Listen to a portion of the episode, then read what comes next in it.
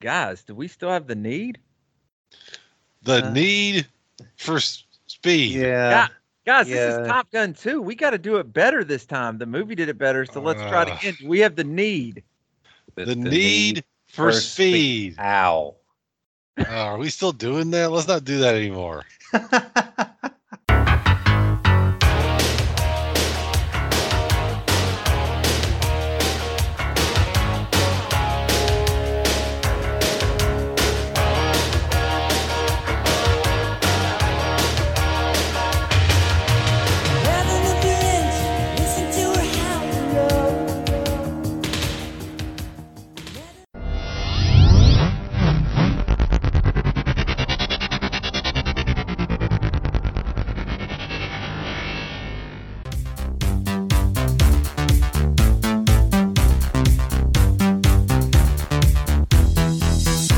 Ladies and gentlemen, welcome to Real Talk, a movie podcast. We are your go to source for ratings and recommendations of past and present films. I am your host, Wes Jones, podcasting from Bowling Green, Kentucky. Hey, this is Tommy, podcasting straight from Nashville, Tennessee. The Movie Buddy Conway, podcasting from Bowling Green, Kentucky. I think the audience is probably tired of it after the first time. I actually was looking at some statistics in that episode, our last Top Gun episode. Listeners stopped listening after seven seconds. so I have a feeling that it was strictly because of that. Wes, that's the thing, though. I think that's that's the usual metrics. So I don't think it has anything to do with the Top Gun intro. Yeah. We're getting I- all of our I really should go downloads just back, like yeah. Listen. to we're getting all, we're getting all of our downloads just like Netflix is getting their views of shows. You Heck know, yeah, Same, same we thing. Get, You just have to watch for a second. right, we get the Netflix metrics. I, I've got I do my gotta give grandma- some credit. We do feel we do seem like we get a lot of people to at least try us out. but our problem is keeping them interested past seven seconds. Yeah. Same Oh. thing with my wife. Good thing you're quick. so, well, audience, we are back, and uh, we are back with a reviewing the new, a special reviewing the new. We're going to be talking all about the new Top Gun film, Top Gun Maverick. And we've all already started talking. I don't even know if you need introductions. If you've listened to the show before, you're pretty familiar with us. So I'll just throw it out there real quick and just say, Team and Gabe, do you guys have anything for the intro that you want to discuss? Do you want to tell us how your day was or something Well- happened to work or anything? No, but I, I would like to talk about our call signs because, you know, the last time we did our Top Gun episode, I was Maverick. Uh, Wes, you were Iceman, and Gabe, you were fittingly Merlin. And so I would like to bring those back. and so, Merlin Um, didn't. You know what's yeah. funny about it? In that episode, I said I would walk out of the theater if Merlin was, if you know, it, it, it should, Merlin didn't show up in the movie. Good thing because he didn't at all. But I didn't realize it till the end, and so I didn't have to. I walked out of the theater with everybody else. right. Well, here's the thing, Gabe. On YouTube, you can find the deleted scenes. The original opening sequence was Merlin like hijacks that supersonic jet and Maverick blows him out of the sky and kills him. and people cheered. Apparently, like it got a rapturous audience reaction. But uh, yeah, I think T- Tim Robbins was going to sue. her. I don't know some legal shenanigans. Uh, but yeah, Merlin does die in the movie. So, And, and finally, he was he's kind of fittingly freaking out because you know his Mavericks missile has been deployed. It's got lock on his airplane. It was actually a good time to freak out. It was, it was, it was. The other joke I was going to go with was that at the end, um, don't want to spoil anything, but one of the fighter pilots, what turned out to be Merlin as one of the bad guys. all ridiculous. I'm not Merlin. Merlin's Russian now, apparently. I, I want to be. I want to be the new goose. Can I be the new goose? No, Gabe, you can't. All right, you can't be in a Top Gun episode and be Merlin, and then in the sequel be a 30 years younger guy who's the star of the movie. That's not how this works around here. You're not Rooster. No, but think I think about it. I am Rooster. You know, Rooster plays the piano. Did you know that actor really played that part in the piano? He wanted to show off his piano chops. I was like jealous, but anyway, you know, I play the piano. So it's kind of like he has a mustache. I have like a goatee looking thing, sort of. You, Th- what did you call it? This is nothing.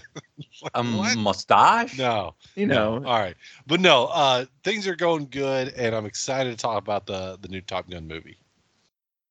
yeah, Wes. I don't. Yeah, I mean, was gonna G-Man went Merlin, really off the you? rails, so I'm going to bring us back in, man. I'm pumped. I was telling Tommy the other day on the phone, I, you know, I went to the theater at two o'clock or whatever it was to see it packed. The other day, I come by on the way home, just packed. Like, I mean, all day long. You know, it's cool to see the theater packed for t- a movie, and it's Mhm. Top Gun that that you know did it. Well, What we'll you- talk about it, I'm sure, but it's just great to. Yeah, I love it, Gabe. I love to see people back in the theater. I love to see that Tom Cruise has been the man to to save movie theaters and save movies in general. Um, I just love to see it. Yeah. Well, I was looking. You know, I didn't make hardly any notes. The only note that I I I, I had was don't forget, you know, that to use our call signs, and uh, Dude, I already missed it. So, thankfully, T Man was here to remind us. As I've Good, well, already, good notes, Wes. I've already, I had like two bullet points and already just completely screwed one of them up. But uh, anyway, one more thing on the Merlin is, you know, I just all this Top Gun stuff has had me, you know, longing for Kenny Loggins in my ears. And so I've been blasting some Danger Zone here lately, and I was like, you know what? I'm gonna watch the Danger Zone video. And so I posted it in our Facebook group so everybody else could, you know, take the same joy or have the same joy that I had watching uh, the video. And as I'm going through it, there's just a little scene there where, of course, all you hear is Danger Zone playing, but Merlin is just freaking out. It's just got clips of him freaking out in the video. And I just started uh, cracking uh, up. I was like, this is this is part if you're gonna show Merlin's character, there's a 95% chance is he's freaking out. Absolutely. That's all he does in the movie. Just but like I, I- I can't. so anyway, I was a, a spoiler right off the bat. We didn't get any Merlin in the Top Gun sequel. So uh, Gabe, maybe it is okay if we allow you to to to change characters. T-Man, who do you think he would be in the new movie if we allowed him to change characters? Oh, for sure. Gabe? Rooster. If Who's Kenny? Gabe, if we do allow Gabe to change characters, well, I'm still not. In, I don't know if I love it, but if we did, then Gabe would be Bob. Bob, I was thinking Oh, about uh, Bob, actually. I was thinking about like Jennifer Connelly's daughter. Okay, I could go with that. I could go with that 13-year-old too. girl? Yeah, heck yeah. Jennifer Keeps Connelly's on- daughter. All right, I- done. No, I'm Bob.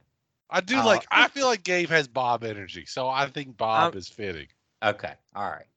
You know, you All right. guys all call me buddy. You guys, it could have just been Bob.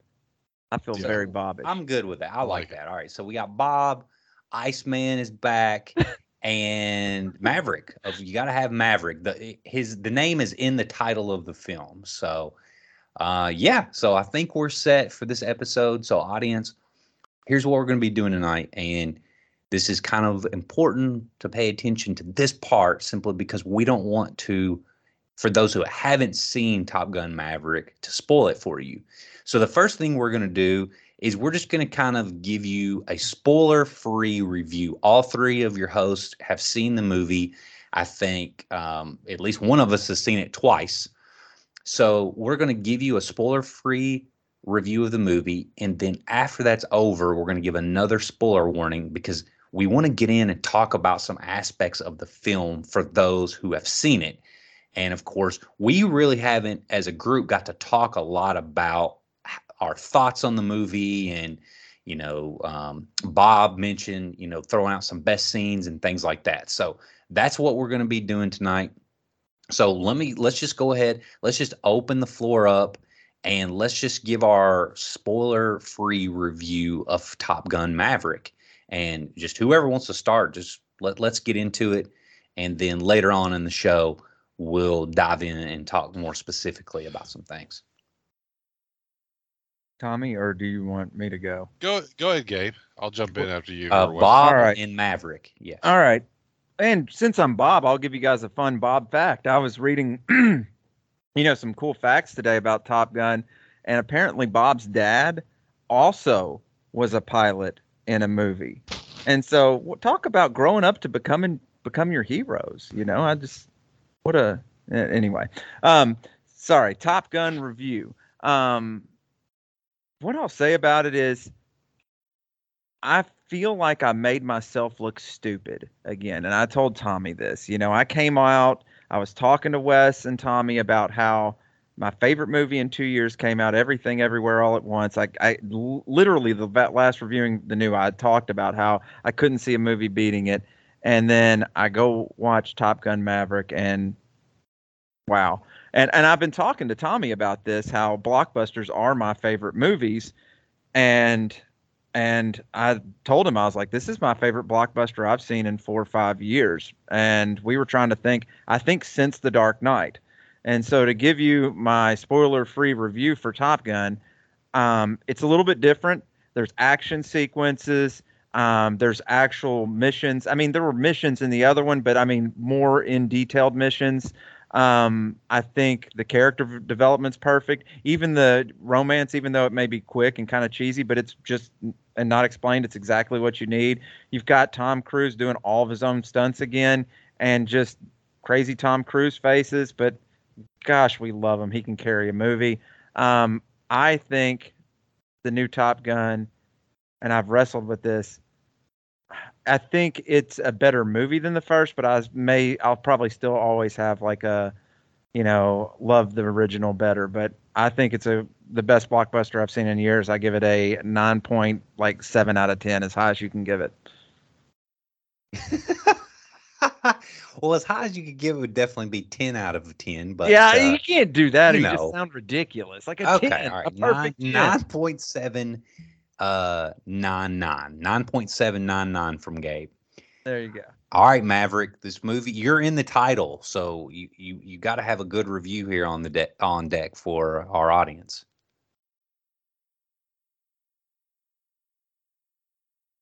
Fantastic review. Yeah, that's really good. I love having no words in a review. So that was it, guys. That's I was on mute. So I was having technical difficulties, you know, and like Maverick, you know, I'm just gonna fly by the seat of my pants here. Hmm. And so I'm just gonna agree with what Gabe said. You know, going in, I had high expectations because I'd been reading about this for a couple of years now, about how high Paramount was about on it. Like they were just so excited to release it, and they kept delaying it through pa- the pandemic. You know, I'd read that streamers had tried to buy it that they were going to release it at a couple other times but the but paramount kept being like no hold it hold it. Apparently cruise wanted to keep holding it and that told me you know if a studio is really high in a movie they know they've got the goods. I didn't know though it was going to be as good as it was and you know like gabe said it's really kind of one of the best blockbusters. I was trying to think which which one is comparable and maybe the dark knight was the last one that was just as good. And you know the reason it was so good is because i think it did two things. It honored the memory of the original by ha- harkening back to a lot of the things that we love about the original but it also brought a lot of new emotional depth to this new one which i think is the key to this new movie success is is very uh, emotional in a lot of ways and very dramatic. And uh, you know it has that connection to the first one makes the deeper impact and especially for fans who you know love that first one. They're really going to love this new one. The stunts are great. The action is phenomenal. The really good direction like you said. And just truly i think one of the best tom cruise blockbuster performances. You know he is really on his a plus game here. He carries the movie. His you know his t- character is in the title of the movie this movie is not successful without Tom Cruise bringing his ultimate A game. Um, in, in a way, you know, what I love about the movie is it's not only talking about Maverick being the last of his kind, having to say, you know, do this mission. It's in a lot of ways about Tom Cruise, you know, basically being like, you know what, all these streamers out there, all these fake movie stars, y'all are, you know, Hollywood has come to me to save the day, um, and he did it. So great job, Tom Cruise. I've always been, uh, you know, behind you. Well, I as well um, got to go see Top Gun Maverick in the theaters, and uh, that's a rare uh, occasion for me having you know a young one and and some other things going on in my life. So uh, yeah, it was great. I went to a Sunday night. It was the last showing on on Sunday night at the particular theater, and there was a bunch of people in there. And you know, I saw it opening weekend and just seeing that, I was like, you know, this this movie's gonna be really successful on you know all these people here. It was a great theatrical experience. The crowd was engaged. Whenever the film ended, there was a lot of like some cheers and claps from people. Which how often you know you just don't see that anymore. Like I used to feel like mo- like audiences really connected with films uh, a whole lot more as I was growing up. You know, I can remember seeing Titanic and Jurassic Park and um, movies like that, you know, just huge mega movies of the 90s, and it would always invoke such reactions from uh, the Independence crowd. Day. Independence Day, yeah. Um, Twister, another one that I can remember people really getting into. Um, you get it in like those, you know, the room watch experiences, and you get it on opening days sometime. Um, I got it a little in everywhere, every, you know, everywhere, everything all at once, but um, because people were laughing. But I mean, we just don't get it anymore. You're right. yeah, and I'm not even, you know, not talking Snakes about on just a like laughing plane. at the jokes. Remember snakes like, on the plane? People were really into that. But yeah, Yep. But I just mean when it's over, like people kind of like standing and clapping or cheering, you know, it was like just wanted to express how satisfied they were yeah, with the I've, viewing. I've and, not seen that in a while. and that was that was I was like that man, this movie is is is just doing things that I'm not seeing other films do right now. Um, I, I really enjoyed the film. Started hearing about the sequel, I guess, and you guys can correct me if I'm wrong. I think it was back in about 2010 is whenever they really started talking a lot about it. So that's been 12 years ago, and uh, a lot has Yeah, it took changed. it took so long. I, I kind of thought it was just an urban legend or something.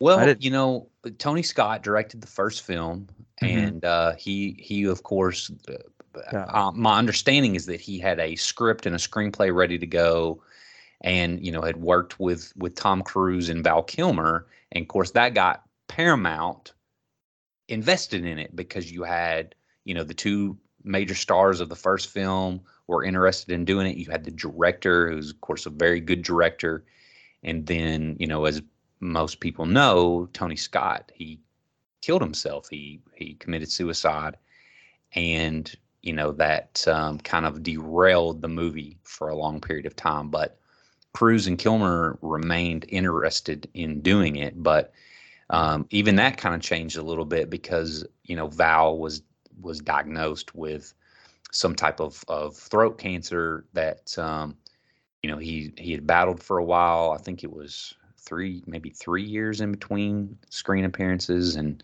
three or four years, and uh, you know he basically lost his ability to use his own voice. He can't speak anymore, and so they had to make some adjustments and uh, and things of that nature. But you know, typically when you run into all that, on top of it being 30, you know, this was when they first started talking about it, it was, you know, what, probably 25 years, 24 years since the original movie. Then you had um, all this take place and another 12 years go by. And so, you know, we wound up 36 years. Well, all Wes, of that do you happened. know and it how they- so good.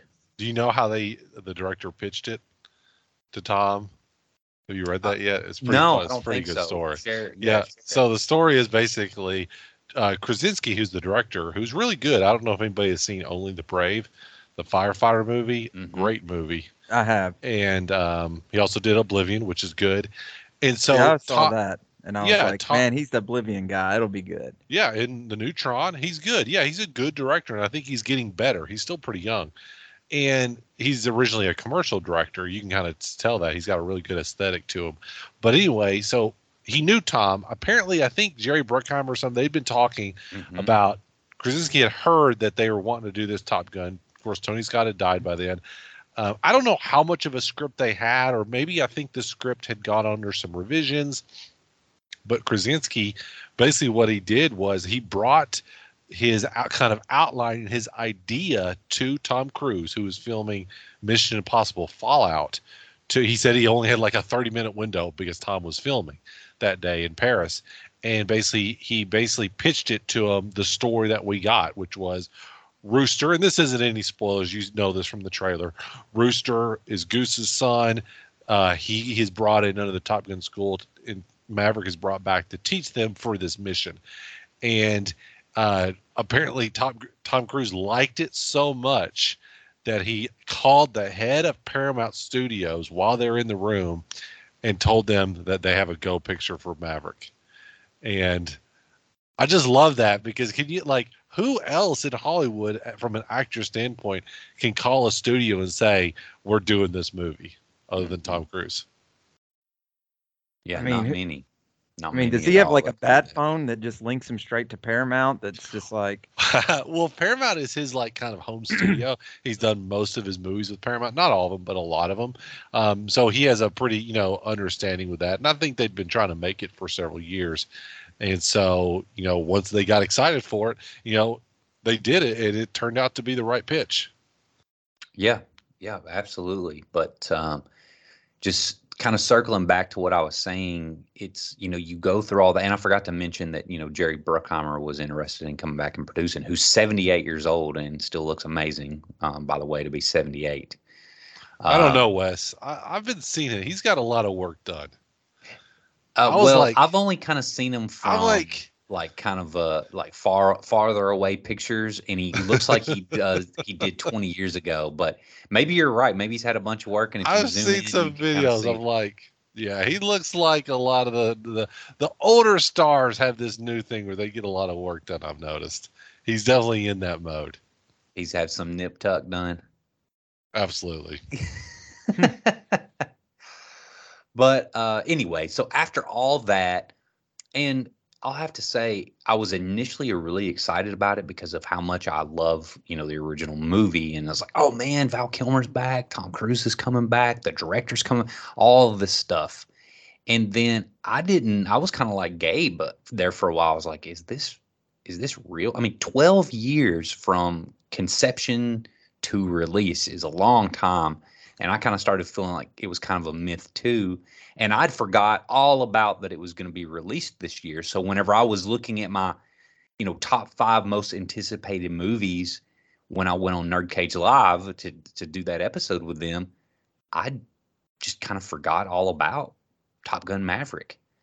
And I think that helped is that I wasn't just big time gearing up for it you know, I was like, oh, I got about, I was, yeah, yeah, that's coming out next month. So I really started thinking about it again for just like 30 days.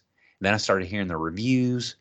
And then, you know, we did the Top Gun episode. And then that got me more and more excited for it and went to the theater. And man, I just freaking loved it. Like it was just, it was so good. It not only just made me love, you know, Top Gun even more, but for those years that I've kind of turned on Tom Cruise a little bit because he kind of went through a little bit of a crazy spell, had a lot of bad publicity and just and a bunch of things. I was just kind of like, yeah, Tom Cruise has kind of lost his mind. One of those situations. Now with the new Mission Impossibles, how amazing they've been, and how great Top Gun Maverick was, and then to hear, and we can talk about kind of the controversy with, uh, you know, with the Taiwanese flag and all that type of stuff if you want, but just the way that he kind of kind of stood up to all that as well. I'm like, man, this movie has made me love Tom Cruise again. So uh just just kind of a whole lot going on around this movie. I'm so excited that it's having so much success. And um you guys have already talked about a little bit of the aspects of the film, so I don't want to really do that. I just want to encourage people that hey, you've got a little bit of a window here and you'll still have another couple of weeks or 3 weeks or so, 4 weeks maybe once this episode that you're listening to now is released to go to the theater and watch it because if you like Top Gun at all, even if you're not a huge fan of Top Gun, but just know the story. I think you're going to love this movie. You're going to love the experience, and I just encourage you to go see it. Man, the power of Cruise. Wes was always going to come back. It was inevitable. he tried. He tried his best, uh, but he just couldn't. He's Try to hard get away from resist. him. He's He's- hard he to runs so fast. He'll always catch you. Have you seen how he looks at a girl in the bathroom at a at a bar? Like you can't get away from Tom Cruise, Wes. You Can't Jones. get away from. I I think I honestly think you make a good point. Wes. I really think people have started to re, like appreciate Tom Cruise more from this movie, like what we have in Tom Cruise, like because like you, you like you all said, you know, people are just appreciative that this movie is just a feel good movie that makes them feel good, and has a great feeling leaving the theater. And that's all Tom Cruise is. He is a showman. He wants people to love movies and have a great time at the movies. He doesn't bring his personal baggage to movies. He just wants to entertain you. And I think people are starting to appreciate him a little bit more. Like, you know, Tom Cruise is a great entertainer, a great movie star, and maybe, uh, maybe we were a little harsh on him. And um, I'm glad he's having this type of resurgence with people again. Tom- Tom, if you listen to this podcast, and I'm sure that you do, um, thank you for making us all agree on a movie for once, which hardly ever happens. And thank you, quite frankly, for this is for Wes, this isn't for me, but thank you for overthrowing the comic book movie from the box office king. Because Wes could appreciate if Hollywood jumps on board with this. You know, this could be something all new, and Wes might start going back to the movie theater. I have a feeling I was thinking about this afterwards too, you know, knowing how well critically it was reviewed, knowing how the audience has responded, is that we're probably going to get a, bun- a big crank up of legacy sequels. We were already Yeah. getting a few anyway, but I think this is probably I don't know. Gonna- I feel like they've already done them all. they uh, just, the problem is they just all suck usually. yes, they're usually pretty bad. Um, I mean, heck, we just did Cruella last year. I mean, where where else we got, got what have we got going cooking in Yeah. there? You know, I think what helped this movie is it did take him so long to make it, like you all talked about, and you know, and, and it helps. uh, I know I'm, I'm starting to sound like a Tom Cruise like uh, sicko fan here. Maybe I am. You don't know. Um, but it helps that you have Tom Tom Cruise kind of shepherd this, where he wasn't going to make it unless it was great. Like this was like one of his top movies. He knew he had to, if he was going to do this, it really had to be great. And I think that's a difference. You know, I think the problem is to your all's points about legacy sequels is they are just made like kind of haphazardly. Not a lot of Mhm. care, not a lot of love, and they're just done for for a buck. And I'm I'm kind of hearing, and I don't know what y'all have heard, but I'm kind of hearing that the new Jurassic Park is kind of falling victim to that, which I had a feeling from the trailers that it might, but it's just so hard, I think, to go such extended periods of time and then crank out something like this. It was just very re- refreshing. Yeah. And uh, I, it was just it was awesome how they did, and I think the the time with him being you know, I think the movie was what shot a couple of years ago. So he was probably like 56, 57 whenever they were shooting it. And I thought that the role that they have him playing in it and all that, it was, um, do, do I want to say it kind of humanized Tom Cruise a little bit more in the film? Like he seemed like he seemed more of instead of just Tom Cruise, it felt like more like a genuine real man, like a real Yeah, character. it's a great. Yeah, I agree. It's a really good performance. Like it's very humanizing, very emotional. Um, well, and I, I know. I think I take it if the Oscars were worth it, their salt, this would be up for Best Picture. Tom Cruise would be up for Best Actor. I know that's not going to happen. Probably not. It could slide in for Best Picture uh, because it has been so popular. Yeah, The Dark Knight did it. You know, Everybody like- loves it, but it's no. Dark Knight didn't do it. That's why they expanded it Yeah. to ten. Uh, oh, Yeah, you're it was right. just- that's when it was Yeah. just five. But Yeah. you know, I, I digress on that. But yeah, I think it's a really good performance, um, and uh, yeah, I, I liked it a lot. His performance. Guys, Well, do we? need- well, yeah, go go ahead, Kate. Well, I was just gonna see. I mean, I mean, you guys have both written your love letters to Tom Cruise, but do we want to jump in here and talk about, you know, our favorite scenes in this movie? Yeah, that's what exactly what I was about to do. I was about to say, you know, does anybody Only- want Yeah, only if we could talk more about Tom Cruise. Yeah, Tom, if you're well, listening, he was in most. He-Man might be into scenes, you. So we're, we're. Um, so yeah, so if if if you guys don't have anything else you want to add, kind of spoiler free, is we're just encouraging the audience that you know the movie is well worth your time. One of the last things I, I forgot. Let me say this real quick. If you would have told me going into it, it's like, all right, there's you know the the action sequences are awesome, you know, but there's not like a lot of death and destruction, and there's there's no cussing, and there's no you know, sex and there's no this and there's it's just like a really kind of super clean movie um that you know you could you could take I think I could take you know Jack. somebody yes you know somebody Jack's age you know seven eight years old maybe nine you know somewhere around there go see and them you know just not be too much for them. And it's going to be like you know one of the best action type drama films that's come out in in years. I've been like oh, really?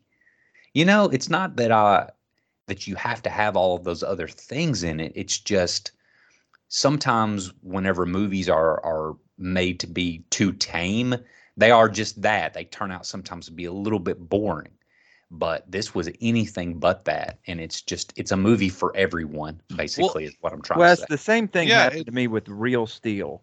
Like I didn't know, and and turns out like I it was okay for me and my kid to go see it, and it was really heartfelt and emotional, just kind of like this. What do you think, Tommy?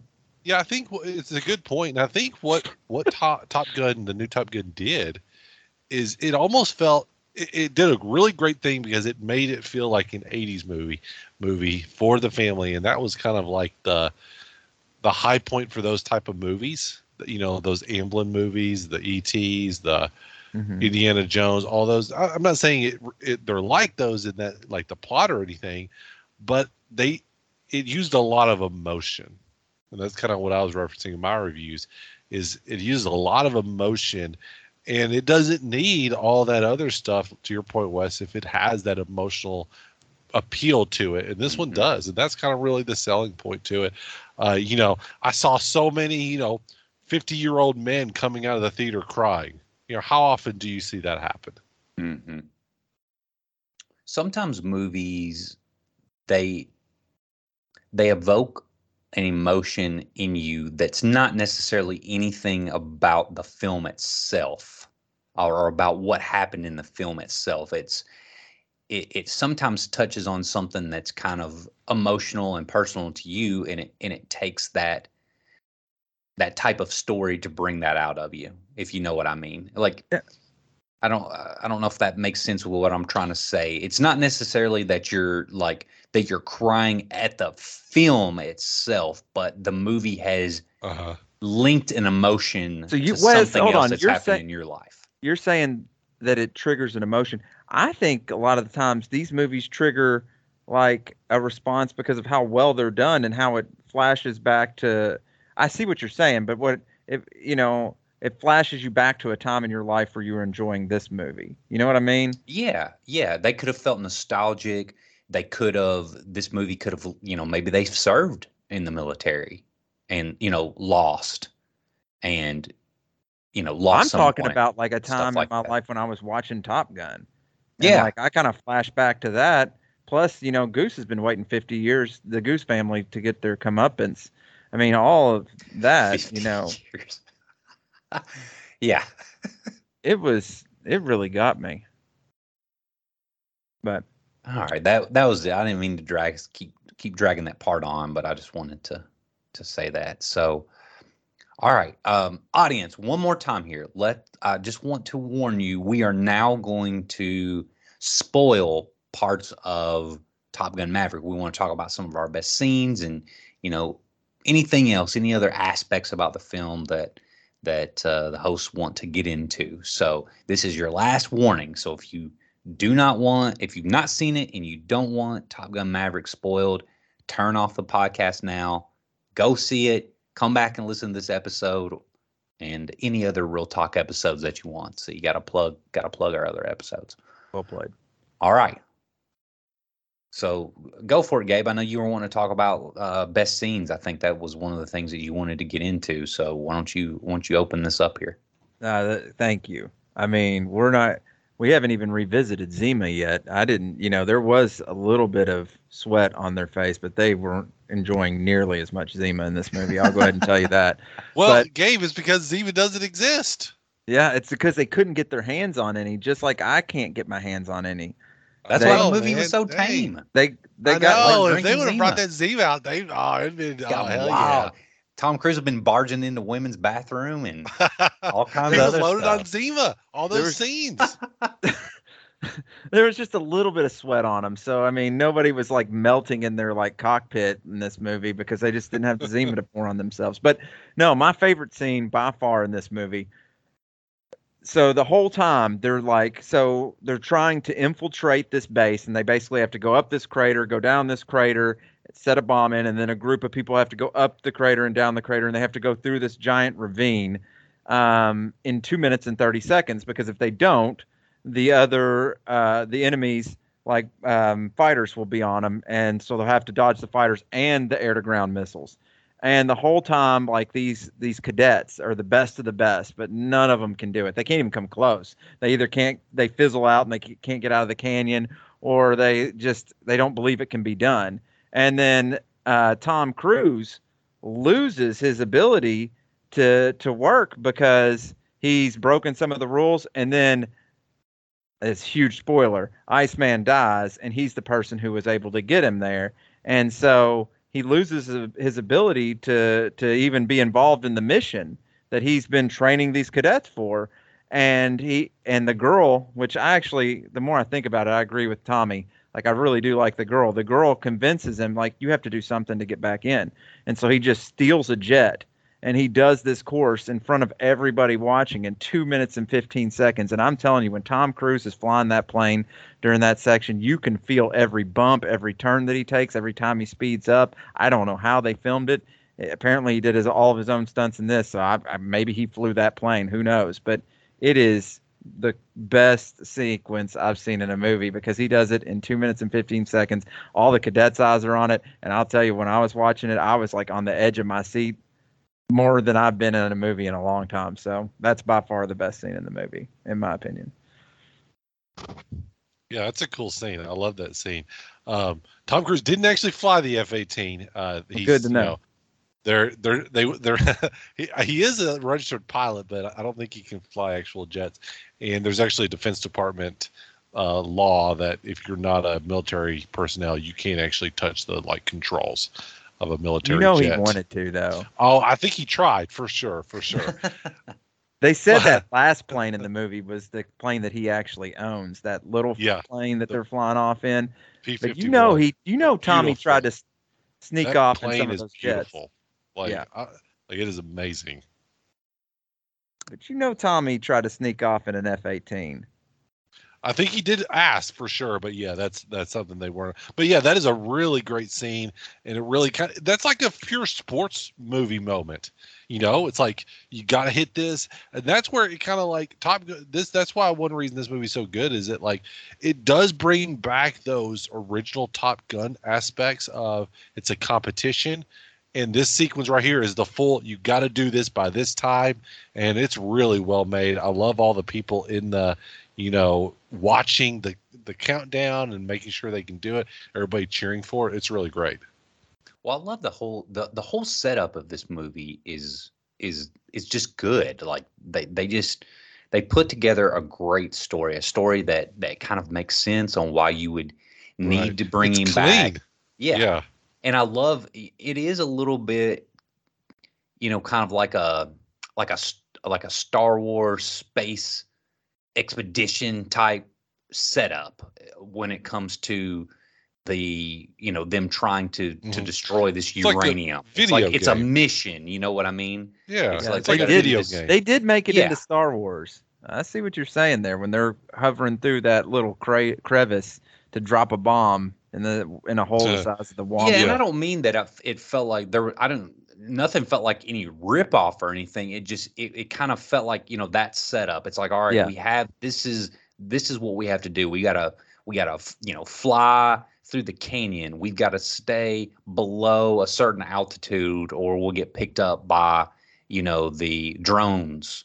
Uh, Well, what was smart that you know, I think why they did that, it was really smart to make the plot very straightforward and clean, Mhm. very understandable.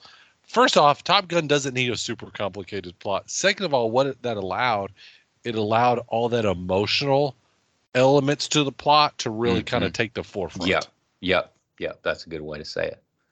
Exactly. So that's the you have a you have just a great story and a great setup for the film. And you know, I love the aspect where he's talking with Ed Harris at the beginning, and it's basically like, you know, he's you know, he's he's the dinosaur now. He's phased out. They're not needed anymore, and they won't be needed soon. And you know, Mhm. Maverick turns to him and he says, you know, but but not today. Did and, you, you know, you walks feel, out. You guys feel a little uh, subtext there when when he's like, "You're you're a, dying breed. We don't need you anymore. We've got streamers now. We've got straight to VOD. I We know. don't- I was, We've I got was- franchises. We don't need movie stars." And Tom Yeah. Cruise goes, "Maybe so, but not but today." Not, not today. I was gonna say that during the opening because I, I Yeah. felt like that's uh, you know, pilots We've got, dying we've out. We got don't. infinite comic book characters. We don't need you, Tom Cruise. But Tom Cruise, I do Not like it. Tom's like, maybe so, but not yet. Uh, but I mean, yeah, that was a great way to to bring him back in, and I love I love the way that his tie-in with Ice, how they've remained friends all these years. You know, Ice went on to do, you know, Maverick wasn't about the the teaching aspect at first, and Ice kind of stayed with that and continued to rise in the ranks. But you know, Ice always remembered what him and Maverick were able to accomplish together and knew how talented he was. You know, he was the Iceman, and Maverick went head to head with him and as such a great pilot. And so he just knew. I just love how they brought him in as well, and uh, they also used what was going on with him in real life to put that into the story. Um, you know, with Ice's character having cancer in the film, and I just love that touch as well. Yeah, that was Yeah. a really good plot device they used. I mean, it's sad, obviously, but it's good. You know, Val Kilmer was obviously all about it, and I know that I'd read that Tom Cruise had said that he he would not do a new Top Gun without Val Kilmer in it, as long as Val Kilmer wanted to do it. And so I thought Right. that was a really important way to bring that connection, and that's a great scene. It's a very emotional scene, like we've talked about. And both Tom Cruise and Val Kilmer are great in that scene together, and once again, it's just a very con- consistent plot. I just love the plot. is so I've seen it twice now, and first of all, it moves right along, and there's no dead spaces, and you know exactly what's going on the entire time, and so uh, in that Wow, way, it sounds it's like really the good. opposite of our podcast. Yeah. Yeah, we could Uh, uh, use some screenwriting uh, tips. Tina, did you did you hear though? Like along with uh, Val Kilmer, you know, Tom Cruise saying that he wouldn't do it without there. He also said that he would not do it without Kelly McGillis, and so they they had her send in some photos. Oh my And- gosh. Well, I'm not get. I'm not touching this. Wes is about to get canceled. I d- Guys, this is Wes. This is all you, man. Don't try to. First of all, don't try to bring me into this. no, Wes, I, man. I love what Kill you know what Kelly McGillis said. I do think it would have been cool I do. if they the would thing, have though. had something to do with her and or Meg Ryan, like brought either of them in. Uh, they in said some that aspect. it did. They they they addressed that. They they said, and you know, why not bring back Merlin while we're talking about it? But they said, I, I have no idea why that didn't happen. But they said it. would They didn't want it to just all be about throwbacks, and I kind of understand it. I just don't think Meg Ryan would have hurt. But No, I Yeah, I especially with- with, with you know with Miles Teller, you know, playing Goose's son. You could have at least had one little Meg Ryan scene in there. Um, I Well, was more joking about the sense. McGillis. I thought it was a clean way for them to bring the uh because if you have Meg Ryan in there, and this is get really getting the minutia of the plot, so hopefully, you know, sorry, I know everybody hopefully has seen it that's listening to this, but it was a clean way to bring the animosity all on Maverick. You needed all that because if it w- if Meg Ryan's character was still there, then Rooster could just go to her and be like, you know, That's true. wait a minute, you you also you're the one that pulled my record, and she could be like, yeah, I did. It, it kind of makes it messier, and so I think it oh makes wait, she sense. died, right? She died, right? They said Ah, she that's died. why. Yeah, Yeah. that's why. That's why. Okay, okay, I'm And- with. and- I'm with it now because And- that was she made him promise Right. Yes, but he was never gonna tell Miles Teller's character that because he didn't want him to resent his mother. Exactly. And I thought that was a Okay. good All way right. to kind of just once again, it, obviously it's it's scriptwriter like you put all of the pressure on Maverick, and you kind of it's like they're basically saying like, well, Maverick's never Builds that going to emotion. Yeah, and he's never going to be able to to rekindle that relationship with Rooster unless some crazy stuff happens in the climax, which it does. Um, but I also just want to go back to the Kelly McGillis thing. You know, I, I don't blame them for not including her. First off, it's it's honestly unfair for an actress in the mid '80s to be, you know, Tom Cruise's love interest, who's older than him, and then expect her to be able to do it in a movie uh, in a movie star role 36 years later, when Tom Cruise really hasn't aged a whole lot No, he's in like 36 years. Like he's the ageless wonder. Uh, and so I, it's just unrealistic to expect her to be able to be his love interest. Oh yeah, no, I didn't. I didn't want that anyway. It and she's also older than Tom Cruise. She's already in her sixties, right. And she's pretty much kind of. I think the last movie I saw her in was Ti West's Innkeepers, which is actually a really good movie. And uh, you know, she just she kind of joked about it anyway because they kind of were asking her about it. And she's like, "Oh my gosh, I'm too old and fat to be in a Top Gun movie." You know, that's what that was exactly what Kelly McGillis said. And she just didn't really seem like she even had an interest in it anyway. Um, but you know, I because she was she was a military officer, you know, already in in Top Gun or whatever. I just thought it would have been cool, um, you know, if they could have found a way to to just do something, have like not even with necessarily her and Maverick, but just or at least acknowledge her, not even necessarily have her in the movie, but at least acknowledge that character or See, something.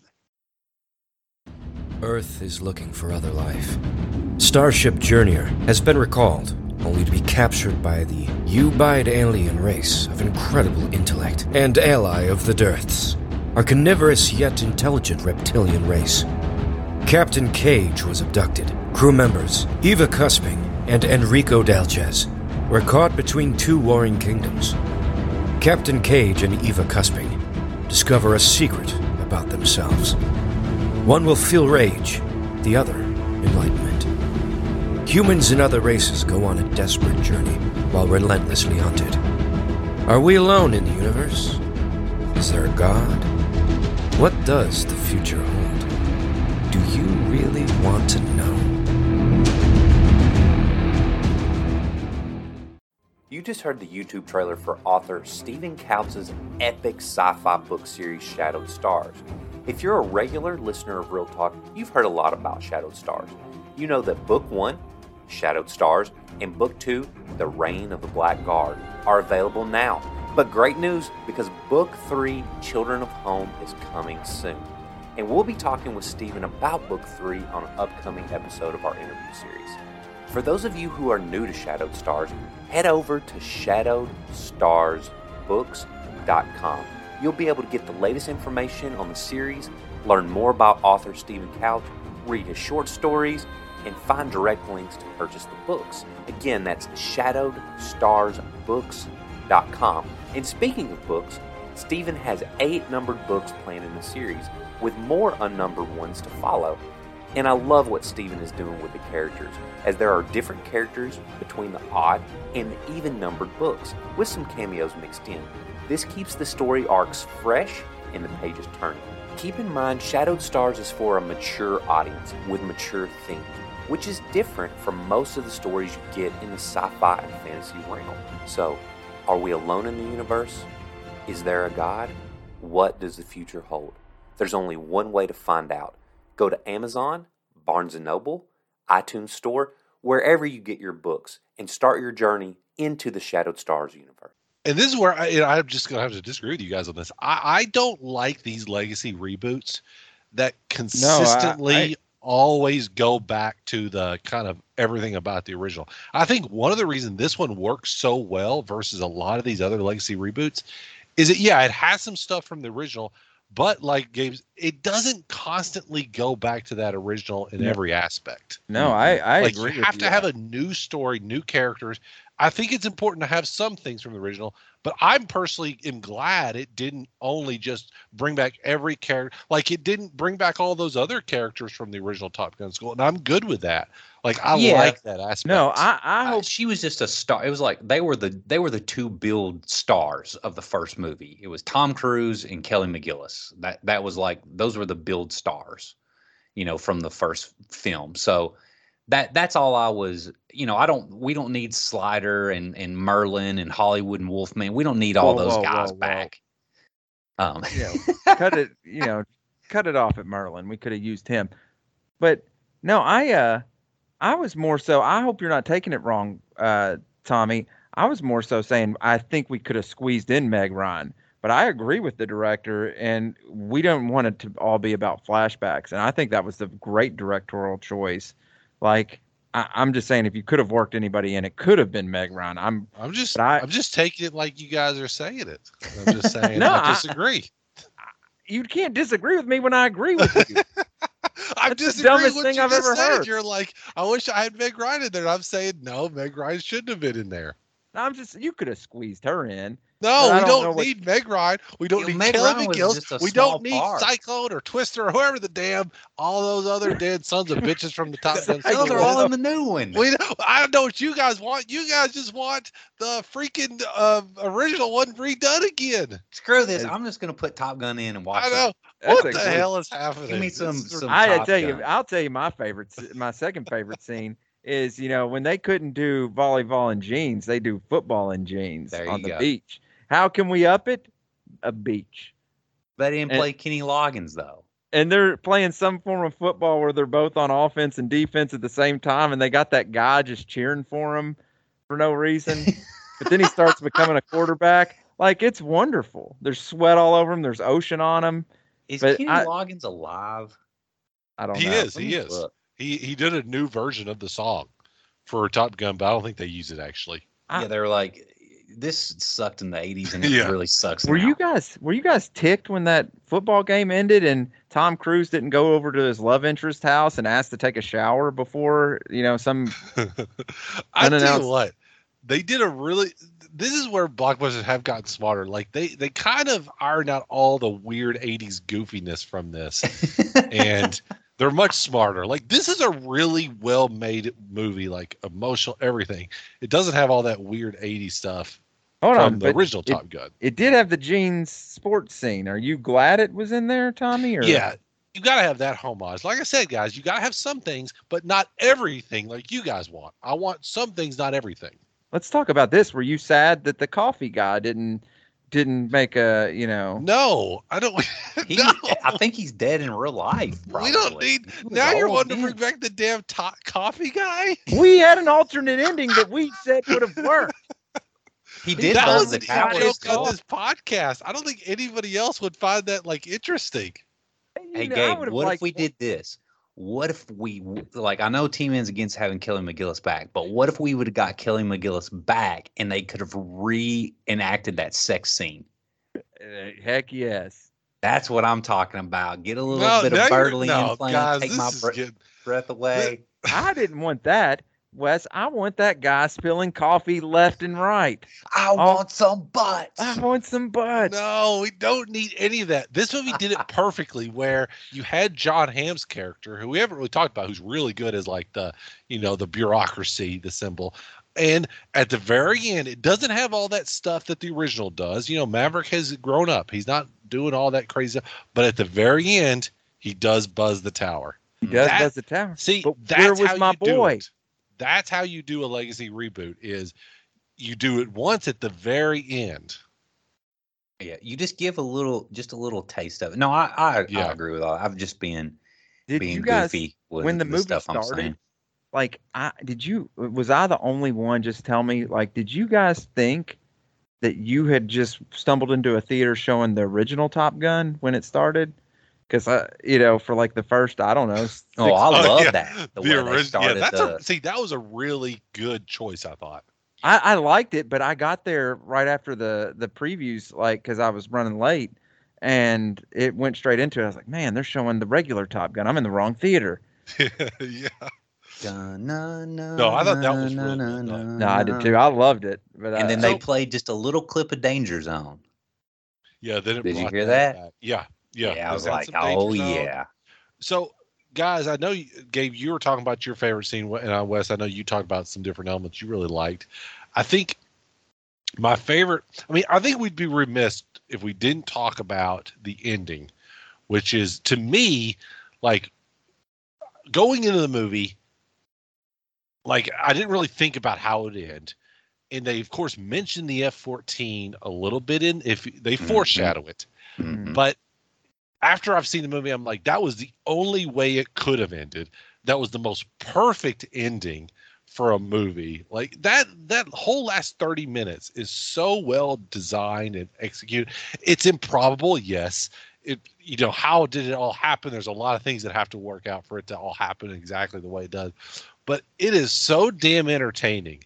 And people were clapping and cheering in the movies I was in. People were so happy. Yeah, I like that is one of probably the best finale for a movie, the last 30 minutes of a movie that I've seen in a long time. I mm-hmm. think that's the secret to its success because it leaves people on such a high note. It is such a great way because it brings Rooster and, and Maverick and they end on the cruise and then Lady Gaga is singing. Kelly McGillis shows up and Wes is cheering. That coffee guy spills coffee ending. all over himself. Wes gets coffee, son of a bitch, is there. Merlin is is out there throwing confetti. ending. It's it's it's glorious. Zima's shooting everywhere. No, stop, shut up. It is. I really think that's one of the keys to the movie's success. It, that ending is so good. One of the best I've seen in a long time. That people just leave on a high. Well, I love how they they the story it makes sense and it was a it kind of naturally came together to get Miles Teller in the goose role behind Maverick, helping Maverick out. So it's like it, it, we come full circle. And I love that aspect. Whenever I- that was one of the things that stuck with me after I was leaving. I was like, I love how they got, you know, Rooster's character in the F fourteen in with the Maverick F-14, like when they sitting behind landed. him. Yeah, when they landed, they both were. And I, I immediately thought they've got an F fourteen there. They are going to get that F fourteen and fly it out of there. I was so like, I can't believe they're Wanting it, doing yeah. this. Like, Like, it is yes. so great. You guys are talking all about all these homage scenes with Goose in the back of an F-14 with Tommy Cruise piloting it. You know, my my favorite part of that whole last sequence was, what were you thinking? I, you Oh, told yeah. me not to think. Yeah, That's- oh, that was good. me of, Some of the jokes landed. They were good. They landed. They were goofy, but you know what they felt like? They felt like a 1980s joke. Like they just worked so well. They're Mhm. kind of old fashioned in that way. And people, I've seen it twice. Like I said, people cracking up both times those those jokes land. And another thing I thought the movie did really well is they kind of hold back on Rooster, if you notice. The movie is really a showcase for Tom Cruise and Maverick's character. And yeah, you get Rooster throughout the movie, but he isn't Yeah. like a central focus until the very end. end Mhm. and I thought that worked really well. It it was almost like you- you're kind of you, they gave you a little bit, a little bit, and then at the end it all came together, and it was oh, this is what we've been missing. This is what Maverick's been missing, and now he has it in his life. It's it's so Yeah. good. Yep. Now I didn't. Whenever I was kind of going through and, and, and talking about you know why Kelly McGillis and Meg Ryan wasn't in it, I didn't actually say my favorite scene, and I think my favorite scene of the movie was got sidetracked. yeah, I got sidetracked with thinking about you know getting Kelly uh, uh, back to take my breath away, and it was the very first mission. Whenever are the the the training mission whenever the pilots are going up against Maverick in the plane. Oh yeah. Oh yeah, I awesome. love those because they felt so like Top Gun, and I love how you know, like where where is Maverick anyway? And then he just he literally cuts like straight up through the middle of you know the That's two awesome. plane. It was just so cool. And I was just like, man, this feels so much like Top Gun right now. And th- another thing that I always say, one of the reasons why I have not enjoyed these Halloween legacy sequels, number one, because they're pretty damn goofy. But the second thing is they don't feel like Halloween. And it's been 40 years. So it's hard to make something feel like a movie did 40 years ago. But Top Gun did it. It feels like a Top Gun movie. Yeah, even I even love the that. It's flow so of the hard. movie. Yes, it it just it Even the like the way that the Top love interest came into play. I was telling Tommy this the other day. I mean, even like the the unexplained explained parts, like where you know how they explain this mission, but not why these. You know, it it it's just perfect. It flows perfect. It feels like you're in the '80s. they took a lot of care in doing that. I think. I think you're exactly right, Wes. I think they took a lot of time to make sure it felt like a Top Gun movie, and they knocked it out of the park. That that sequence is great, like you're talking That about. sequence You know, does it. they're having to do push-ups and and t- Top Gun and Maverick's just you know killing them out. Oh, it's awesome. He's just tearing them up. So I think we're right about an hour now, which is we've probably kind of talked enough about, um, you know, a new movie that we didn't actually walk through. Yeah. But I would like to ask: Was there anything about the movie that you guys didn't like, or any aspects that you didn't really care for? Was there anything that you know you would have kind of changed or thought maybe didn't work as well? I don't think this movie had as good of a soundtrack as the original Top Gun. It has a great I agree song. with that. It has uh the Lady Gaga song that they made for it. You know, is unlike anything I, that they did yeah, for. I really like that song. I, I agree there, and it's better than any of the songs last year. I mean, heck, who were who knows what even got nominated? But but um, the overall soundtrack, I just didn't feel like. I feel like that's the piece they just barely missed. I feel like they could have thrown in some more, one good '80s song, and then some Kenny Loggins Gabe, like on, with about- the hair on fire. Yeah. How about a song called "Take My Breath Away" in Danger Zone? You like those two Yeah. songs? Bring them back. you you're just wanting the original movie.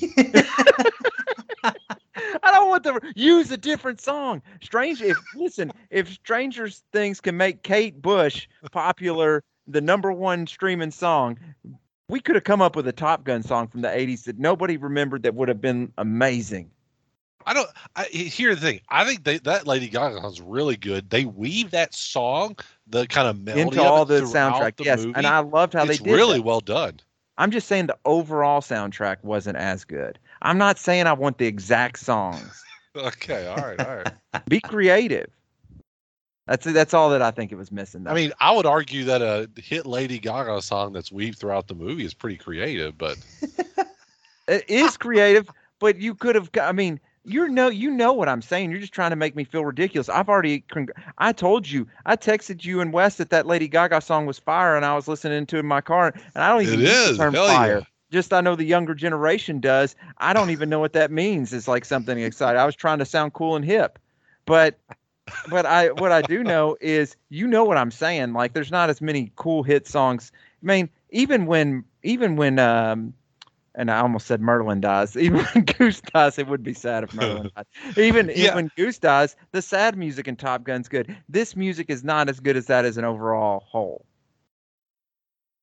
Say it. The one great song, yes, not as an overall soundtrack. It is not going to be the number one like purchase soundtrack. No, I just think, yeah, I think it's just hard to beat Top Gun soundtrack. I mean, that's one of the iconic soundtracks of the 80s. They needed know? to call me, and I could have done it. Uh, and Gabe could have done it. I do think the soundtrack itself is good. Like that, the the sequences in the end, it really gets No, me like, very emotional. As far as uh, my complaints, I don't really have any. You know, this is a, a to me, this is how you design a perfect blockbuster. Everything about it hits on all cylinders. Great movie stars, great performances, great action, emotional. People leaving the theater, clapping, cheering, crying. There's a reason it has an A plus cinema score. It, it is, you know, the its box office is sensational. It is a great movie, so no complaints on my end. What did you say yesterday, Tommy? It only dropped 33%. Yeah, I could talk I a saw little bit. that. yeah, about the box office. You know, About unheard of. Yeah, it, really is. You know, a couple things about the its box office. First, it was predicted to do a certain amount its opening weekend, and I always like to read Deadline Hollywood throughout the weekend, which basically tracks box office. And every time I looked at it, it kept going up and up. They kept saying, "Well, now we're looking at 135 for the four day weekend. Then it was 150. Then it was 106. So it kept. That tells you that more and more people kept going. Word of mouth is really good. Mm-hmm. And then the second for the mid week was great. Every weekday was great. And then its second weekend, like you guys said, it only dropped 26%. It's its second week, I believe, right around 26%. And it had the lowest drop of any movie that had made over a hundred million dollars. So man, people love it. Its hold its hold was unbelievable. I think it's gonna hit 500 million in the US for sure. And I think it has a decent shot of a billion dollars worldwide, even without China and Russia in play. I agree. I, and you know what I've heard more about this time? You know, used to be like there's only a few of us that go see movies twice in the theater. And, you know, I would do it every once in a while. The last time I've heard of people going to see a movie twice this much is was back in The Dark Knight. But I didn't even hear as many as I've heard we're going to see a movie twice as Top Gun. Probably Because- Endgame. A lot of people want to go see Endgame again. Okay. I yeah, mean, in it's, game, it's a rarity though. I do right. I, I agree. It is a I wouldn't want to see a movie. I didn't go see either one of those twice because they're so long. You know, the other thing, good yeah. thing, Wes, I know you'll appreciate it. This is not that long of a movie. It's only right at the two hours. It is. you weren't getting sleepy or anything during it, were you? No, no. This one, this one held my. And again, I saw it at eight o'clock. Not, I started the Northman at ten forty-five. That was a mistake. I have to realize I'm almost forty, so um, I just couldn't couldn't hang uh, with the Northman, even though I still really enjoyed the movie. well, Wes, wasn't your complaint going to be they could have lopped off 30 minutes and it would have been perfect? Yeah, Yeah. That's, it. that's Let- all I was going what to is say. your complaint, If Wes? it was an that hour and a half. That would have been amazing. Uh, I'm curious. Do you have a complaint, Wes? Yeah, it's not a, it's not a complaint at all. I felt like Sure. um, the the the additional pilots were a little bit more, I guess, better developed in the original Top Gun. I didn't really feel like, aside from Rooster and the cocky guy, that I really knew and identify much with the with the extra pilots.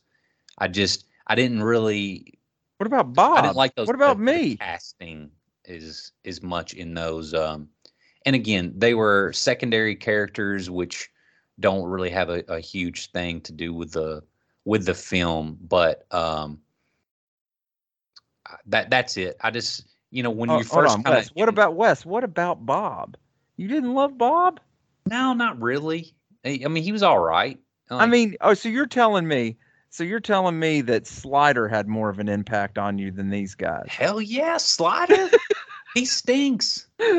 And he does that pose while he's playing volleyball. No, that was it. Whenever they're first kind of introduced at the bar, kind of thing. I mean, it was just that's the only part of the movie that I felt like because it I was think- right after you know Maverick was coulda having to one pay more for everybody's scenes. I see and they were kind of ringing the bell, and that's about the only little little But part here's of the the, thing. movie that didn't really work as well for me. I, I s- I- I this see is where I saying, would Wes. disagree. Where not disagree. I understand what you're saying, Wes, but I don't think that's the movie they're making.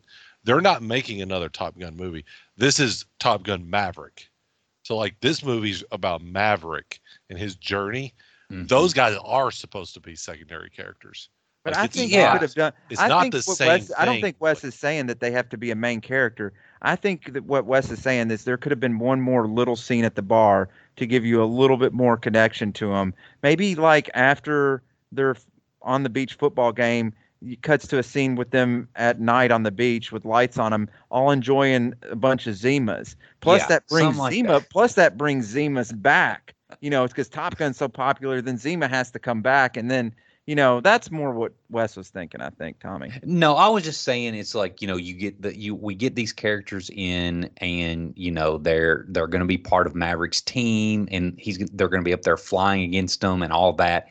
It just you know I didn't feel like you really they could have just been they literally could have just been anyone like any any Yeah, actors I any characters at any time just completely interchangeable and it, it would have made I didn't miss that. Like honestly, I wasn't that interested in them. I was Okay. like more, and this is where we're just. I think this is where like your guys' love for Top Gun is showing more than mine because like I didn't care about any of that. I didn't really care about any of those guys. Like I was much more invested in like Tom Cruise's journey, like in the movie. And like his relationship to Ruth, those were like the things. His relationship to Jennifer Connelly. I agree with what you're saying. Like those guys were all interchangeable. But to me, I was like, yeah, that's like I didn't really care. Like that wasn't to me kind of what I was looking for in the movie. I think they could have had a little scene and it would have made them just a slight bit better. I, look, I still gave it a 9.7 out of 10, 10 T man. Don't don't don't take away take make me think that I hate it, but I'm just like no, no, I'm, I'm not saying that. I'm saying I think we're we're looking at it a little differently. gotcha. We're looking at what we wanted a little differently, possible too, and that's I think okay. that- we all have different kind of expectations it and how we look at movies. It would have kind of tied in the the the kind of cocky ice ripoff character a little bit better. Um, I loved him. is like he was he was pretty he was pretty good there, but I just I don't know. You know, they did they did tell a lot of story in two hours, and there just there there wasn't a lot of additional time or anything like that. But um, Wes, you That was can't it. have both things. You can't Yeah, have your I character think- development and your two hour one hour and a right. half I movie. think they had to choose basically. Do you make a movie about t- the Top Gun and those characters, or do you make a movie about Maverick? And so, I I, I totally understand what you're saying. I just I think the that's not the story they're telling. mhm. So that's just how I view it. But like I said, I think we all kind of have our different views on kind of what we're wanting in the movie. To me, like I said, I didn't. I liked that those guys were all kind of interchangeable because to me, that's not really what the story was about. yeah, it about was Goose just Top Gun. that kind of whole uh, the whole kind of bar scene there it really didn't it just it didn't for me it didn't work as much as the rest of the film did. And again i didn't i mean i love the movie. I think it's great. And uh uh, you know roe wants to see it so we're going to watch it you know as soon as we can together and i can't wait to see it again but we were just talking about you- if there were any complaints about it that was i just didn't care for that kind of initial bar scene it just kind of felt a little clunky and those those characters you know they kind of walking in you know like all right here's the new pilots these are going to be on his team and all that and then it's just kind of like well we didn't really don't really get to know them at all. I love the bar and I love when uh, Rooster's playing piano and, and I really do. I think I love that throwback and I love Tom from outside watching it. I, j- I the part where I, where I will agree with you a little is the beginning of the bar sequence when they're meeting each other playing pool. That that is a little clunky, but it but but I think they have to have that bar in there because I think that bar is like the perfect homage to Top Gun 80s. So I mean, there's oh i love teen- the I mean these are it, all the hard teeny, deck yeah, these are all teeny things. I will say, I do think we'd be remiss if we didn't also mention. Uh, I know we talked about Kelly McGillis, but I do think Jennifer Connelly, as the kind of love interest of Tom Cruise, does Fantastic. is she's really good at it, Mm. and she Yep, brings she kind works of a well. subtle, like the dramatic story presence to it. Yeah, I think she's really good. She's a great actress anyway, and um, you know, Tom Cruise and her. I mean, I don't, know how- I don't know how much chemistry they have, but I think it works. I think she's trying really hard to pull that chemistry out of them, and I think it works overall. And at the end, you know, you want them to be together, and and also, you know, that that time. And then also, you know, I think we we've touched on a lot of things, but I think we've missed a couple things. Another thing is Miles Teller's as Rooster. You know, Yeah. I think he really works as Rooster. First, he Yeah, looks was like excellent yeah, he looks as Goose. He doesn't have a lot to do in the first half of the movie. Like it's like we just talked about. I think we kind of we don't want to rehash that. To me, I think it was on purpose, and because at the end, then it really coalesces to what they're they're trying to achieve, and I think that last second he really kind of starts to shine, and it is like wow, Teller is really good in this movie. So that was a phenomenal choice to to cast him. I thought he was great. I think he's just a good actor. Period. I mean, he's been in several movies that I feel like he's he's turned in good performances. He's in that. Uh, was it? War- Is it War Dogs? Is that the He's in? War Dogs. He's Yeah. in Only the Brave. He's in Whiplash. He- yeah, he's a really good actor. Whiplash. He's in He- that, and He uh, hasn't done a whole lot over the past few years. I'm glad to see him kind of like have a big role.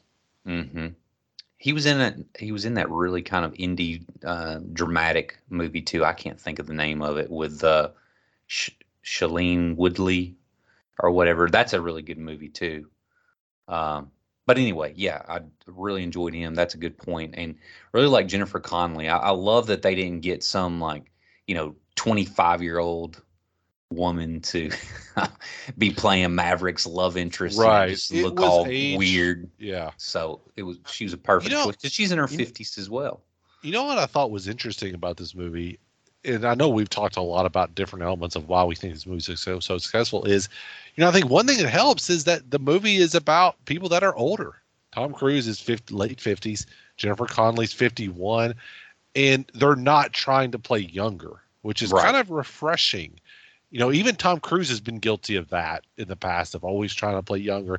In this movie, he is playing his age. She is playing Mhm. their age. You can see the experience and just what they've gone through and it's weathered them and it's you know they have scars they have you know they've even talked about the, the way you know maverick has screwed her over in the past.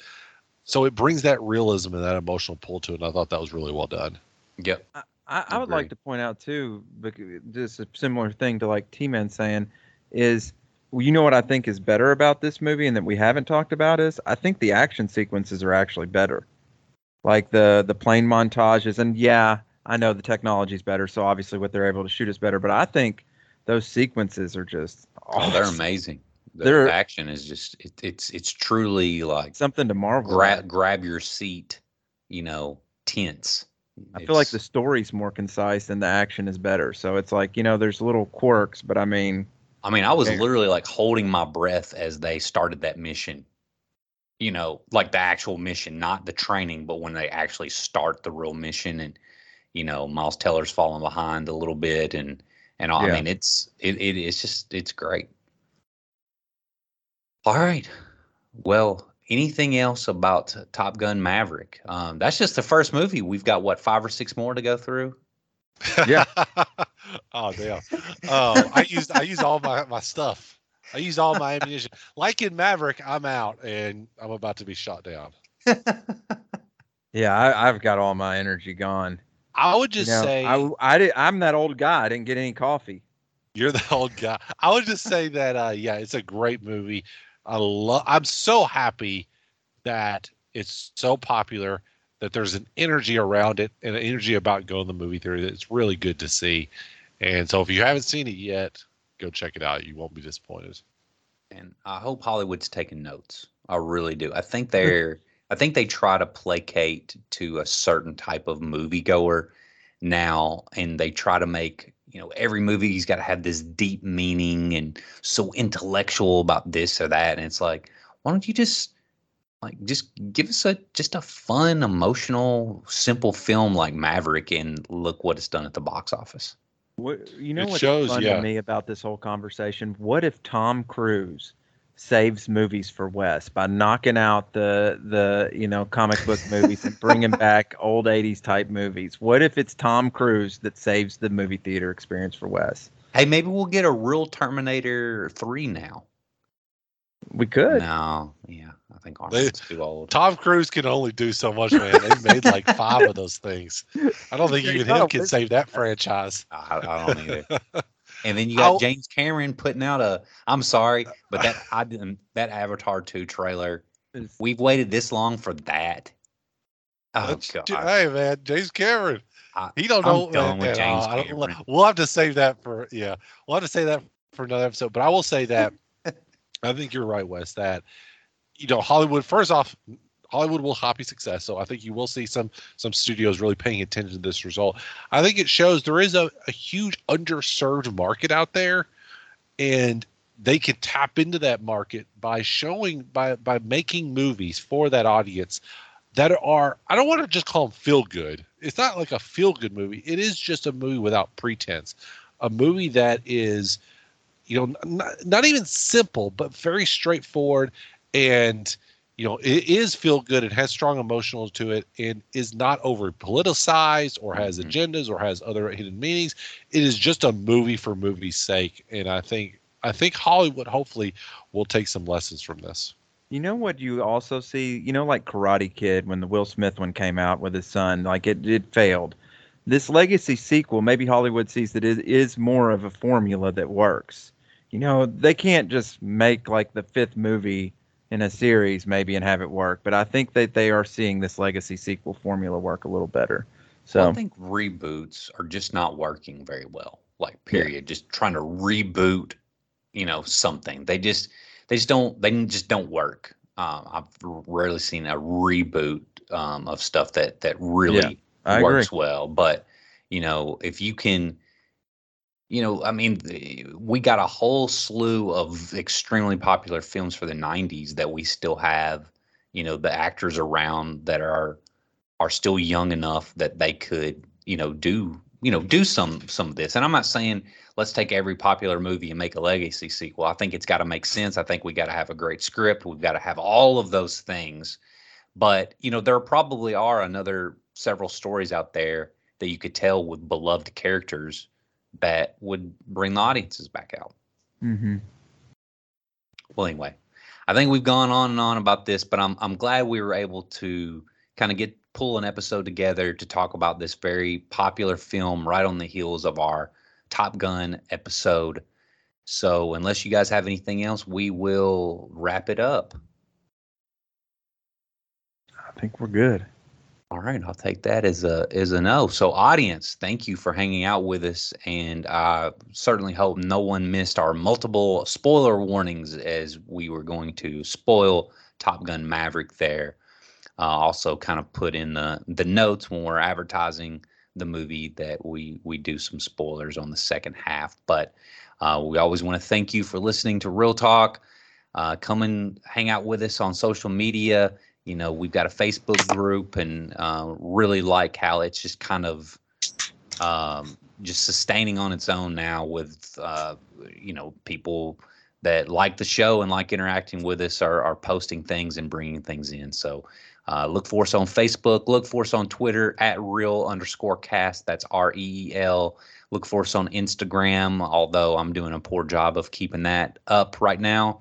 And uh, I guess Gabe, look for us on TikTok. Yeah, don't forget to look for us time? on TikTok. Reel Talk a movie T I C T O K. And and guys, I haven't updated in a month, but I'm coming back. Don't worry. there we go. There we go. And then T Man is we just cannot. I just needed some help. T Man is fully taken over our uh, our email. Like it's just I just cannot keep up with all of them. He's volunteered to help, so he's he's answering all of the the emails that are coming in. Oh, lucky. So you want to send it to us? That's uh, reel talk movie cast at gmail.com. And I say, do. say hello to. T Man. That's all he's done. He's quit his job. he's just working our emails. Full time email answer. But I would like to say, you know, I think this is a good time to just announce our next movie series, guys. What we want to do? Blockbuster series. There we go. Don't want you announce it. Go for it.